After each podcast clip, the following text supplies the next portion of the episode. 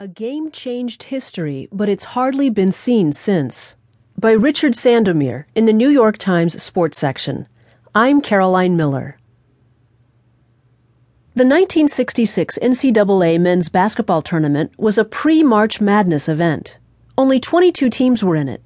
The tournament was not carried by a major network, let alone the four that televise it now. But it remains a landmark event because Texas Western started five black